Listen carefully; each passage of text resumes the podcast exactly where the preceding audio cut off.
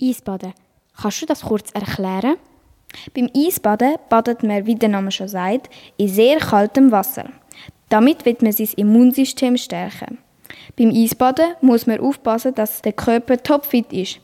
Man sollte langsam ins Wasser gehen und bei körperlichen Warnsignalen sofort raus. Außerdem sollte man nie zu lang eisbaden und sich nachher nicht zu schnell aufwärmen. Dünnt nie allein eisbaden, weil es könnte immer mal passieren, dass man einen Kälteschock überkommt. Wichtig beim Eisbaden ist, dass man sich vor dem ersten Mal gut von einem Arzt checken lässt, sich gut informiert, wie, was und wo und um sich an die Kälte gewöhnen, öfters mal kalt sich abduscht. Wenn man in Aussengewässer badet, sollte man immer in einer Gruppe mit mindestens einer erfahrenen Fachperson gehen. Kann man eigentlich auch die Eisbaden? Ja, sicher.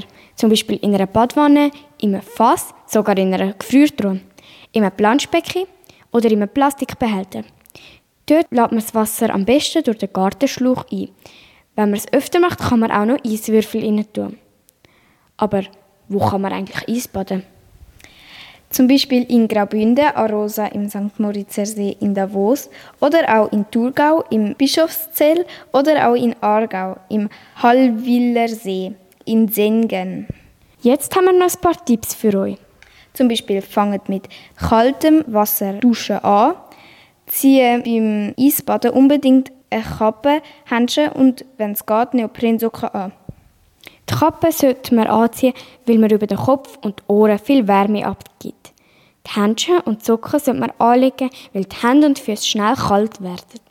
Wenn es stürmt, regnet, hagelt oder schneit, verschiebt das Eisbaden lieber. Brrr, für mich wäre das nicht. Hast du gewusst, dass beim Eisbaden das Wasser mindestens unter 15 Grad Celsius ist?